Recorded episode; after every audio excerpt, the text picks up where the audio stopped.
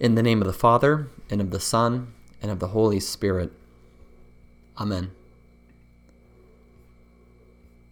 God is our refuge and strength, a very present help in trouble. Therefore, we will not fear, though the earth gives way, though the mountains be moved into the heart of the sea. Those aren't just meaningless words on a page. They are the true confession of those who had seen with their eyes and believed in their heart precisely what they were saying with their mouths. Psalm 46, as we're told, is authored by the sons of Korah. We meet these sons, but more importantly, their father Korah, in Numbers 16, where Korah, along with 250 well known men in the congregation, rise up against their leader, Moses. Korah's complaint is recorded in Numbers 16, verse 3, where he says to Moses, You have gone too far. For all in the congregation are holy, every one of them, and the Lord is among them. Why then do you exalt yourself above the assembly of the Lord? It all began because all sin begins in the same place, in the heart of Korah. In his heart and secret thoughts, he thought Moses was going too far. But it isn't long before he begins complaining to others in the congregation and stirring up division. But now, here in this last phase, Korah brings with him 250 well known men and publicly complains to Moses in the presence of all the people. You have gone too far, he shouts. Why do you exalt yourself above the rest of us? And they all complain together against Moses. Moses pleads with Korah. He says, No, Korah, you are the one who has gone too far and thus a spiritual showdown ensues between the chosen one of Israel and the well known men of the congregation. And it is a showdown that will be sung about for thousands of years. Moses sets the parameters. Take censers, Korah, you and all your company, put fire in them, put incense on them before the Lord tomorrow, and the man whom the Lord chooses shall be the Holy One. And so the next day, 250 censers are lit, along with one for Moses and one for Aaron. And they all assemble at the entrance of the tent of meeting with Moses and Aaron. And they lay fire on their censers and incense, and the glory of the Lord appears before them. And the Lord spoke to Moses and said, Separate yourself from among this congregation, that I may consume them in a moment. And Moses pleads with God. He says, O God, the God of the spirits of all flesh, shall one man sin, Korah, and you be angry with all the congregation? But the Lord spoke to Moses, saying, Say to that congregation, Get away from the dwelling of Korah. O Moses rises and he pleads once more with the people to depart from the wickedness of Korah. At this point, Korah's pride self evident, right? He's attempting to place himself over the one whom the Lord had chosen to serve them. And surely everyone would clearly see that but they wouldn't. Many stood with Korah, and the saying came to pass a little leaven leavens the whole lump. They gather around Korah, they stand with him.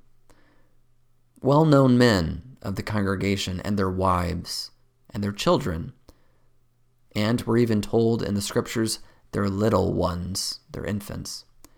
They stand together and they say with hearts full of pride, you have gone too far, Moses. And so Moses pleads one last time, but this time he pleads with the people who are standing around and who are watching the showdown. Moses says, You shall know that the Lord has sent me to do all these works, and that it, that it has not been of my own accord. For if all of these men die as all men die, then you may know that the Lord has not sent me. But if the Lord creates something new, and the ground opens its mouth and swallows them up with all that belongs to them, and they go down alive into Sheol, then you shall know that these men have despised the Lord. And as soon as Moses had finished speaking these words, the ground under Korah split apart, and the earth opened its mouth and swallowed him up, along with all 250 men and their wives and their little ones. And the fire of the censers burned the villages and chariots of all the people who belonged to Korah, except one particular group. There was at least one group who did not stand with Korah that day, or take part in his rebellion to overthrow their leader, Moses. The sons of Korah. They do not stand with their father. We're told later on in Numbers 26 these are the ones who contended against Moses in the company of Korah, when they contended against the Lord, and the earth opened its mouth and swallowed them up with Korah. When that company died, and when the fire devoured 250 men, and they became a warning to everyone else. But the sons of Korah did not die. Numbers 26, verse 11.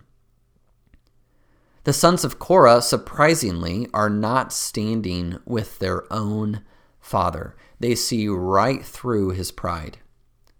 They humble themselves and they lived to write about what their eyes had seen that day when they write Psalm 46. Therefore, we will not fear though the earth gives way. Oh no, these were not just meaningless words to them on a page. They were the true cry of confession from those who had seen with their eyes and believed in their hearts precisely what they were singing with their mouths. God was their refuge. God was their strength. God was their very present help in trouble. And though the earth gave way right before their very eyes, though they saw their own father swallowed up by the earth alive, though they saw him go straight into Sheol, Though they saw the fire of heaven come down and God burning the chariots with fire, though they experienced the loss of their own father, they found comfort in God and the river whose streams make glad the city of God. God is in the midst of her. She shall not be moved, they cry. God will help her when morning dawns, they sing. The Lord of hosts is with us. The God of Jacob is our fortress, the sons of Korah cry out, all as the earth gave way. They find refuge and comfort in God. Over 3,000 years later, when Martin Luther begins to write what would be later known as the greatest hymn of the Reformation, A Mighty Fortress, what psalm comes to his mind? this one, the one which the sons of Korah write, Psalm 46. A mighty fortress is Luther's own take on Psalm 46. In the 1500s, the earth was giving way once more. The Black Death plague had opened the earth up, and the earth gave way to the tombs of millions. Deadly wars had nearly picked off all who remained alive, and the earth gave way once more. The peasants were revolting against their government leaders and were being slaughtered in the streets by the rulers, and the earth gave way once more. The church was caught up in fighting wars and shedding bloodshed, and the earth gave way once more. But then on December 10th, 1527, as Luther was shepherding his flock through it all in the midst of his own mental bouts of anxiety and depression, temptations and turmoil. Luther's youngest daughter, Elizabeth, dies during an outbreak of the plague just before her first birthday. Luther writes, It's amazing what a sick heart she has left to me. So much grief for her overcomes me. Never before would I have believed that a father's heart could have such a tender feeling for a child. To pray to the Lord for me. And it's at this time, while all the earth gave way around Luther, and he sees it swallow up his own daughter. Luther writes his mighty hymn A mighty fortress is our God, a sword and shield victorious. He breaks the cruel oppressor's rod and wins salvation glorious. Two years later, Martin and his wife Katie would welcome their next child, Magdalena. But those were dark years and dark times. And in 1542, their 13 year old Magdalena would die in Luther's arms, and the earth would give way once more, and the mountain moved into the heart of the sea. There comes a moment in everyone's life when the earth gives way. For Luther, for the sons of Korah, and for you. You have seen your fair share of earth giving way moments. And when the earth gives way, as it is destined to do, and the darkness lays hold of you and pulls your heart down straight into Sheol. We look to the same place that the sons of Korah look, and the same place that Luther looks for comfort to God. That was what the heart of the Reformation was all about, where one looks for comfort when the earth gives way. When sin, death, and the devil rears its ugly head, where do I look for comfort? Myself? My works? My good and righteous deeds? Do I look to my heart, my emotions, my feelings? Do I look upon another man, my family, my father, my government, my reason, my strength? Do I look to my own inner battle for peace? No, the sons of Korah would say. No, Luther would shout.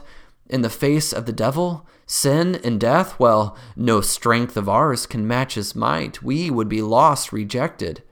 But now a champion comes to fight, whom God himself elected. We look to Jesus Christ and Christ alone for all comfort. God is our refuge and strength, a very present help in trouble. We do not look to the things of this world as our refuge or our comfort. Were they to take our house, goods, honor, child, or spouse, though life be wrenched away, they cannot win the day. The kingdom's ours forever. These are not just meaningless words on a page to us. They are the true confession of those who have seen the earth give way, and who believe in their hearts and confess with their mouths that God is our place of comfort, hope, peace, and ultimate assurance. God and God alone. God is my refuge. God is my strength. God is a very present help in times of trouble.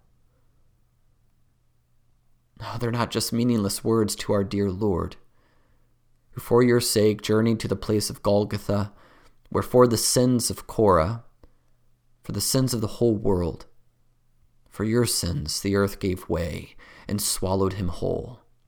And through it all, there was never a moment where Jesus failed to look to God and God alone for his refuge and strength. He trusted the Father perfectly for your sake, even when the earth gave way, even when his world was dark, even in his rejection and humiliation, even in his bleeding, suffering, and dying. The God of Jacob was his fortress. And the saying came to pass on his cross Be still, and know that I am God. Jesus looked to God and waited upon him and him alone, and therefore God has highly exalted him. Jesus is exalted among the nations. Jesus is exalted in the earth, the sons of Korah cry in their psalm. He is risen from the dead. And thus, as his baptized children, we cry out too not meaningless words, but a true confession of what our eyes have seen by faith, what our hearts believe by faith, what our lives show by God's grace alone. That the Lord of hosts is with us, and the God of Jacob is our fortress, and therefore we do not fear even when the earth gives way around us, though hordes of devils fill the land, all threatening to devour us, we tremble not. Unmoved we stand, they cannot overpower us. And so, dear saints at Trinity, when the earth gives way and swallows you up, your father, your child, your goods, your honor, or your spouse. Take heart and find comfort in God's word. For then the saying will come to pass it is done. I am the Alpha and the Omega, the beginning and the end. To the thirsty, I will give from the spring of the water of life without payment the ancient river whose streams make glad the city of God. And the one who conquers will have this heritage, and I will be his God, and he will be my son. Amen. Come, Lord Jesus, come quickly, Lord. Amen. Now may the peace of God, which surpasses all understanding, guard your hearts and your minds in Christ Jesus our Lord. Amen.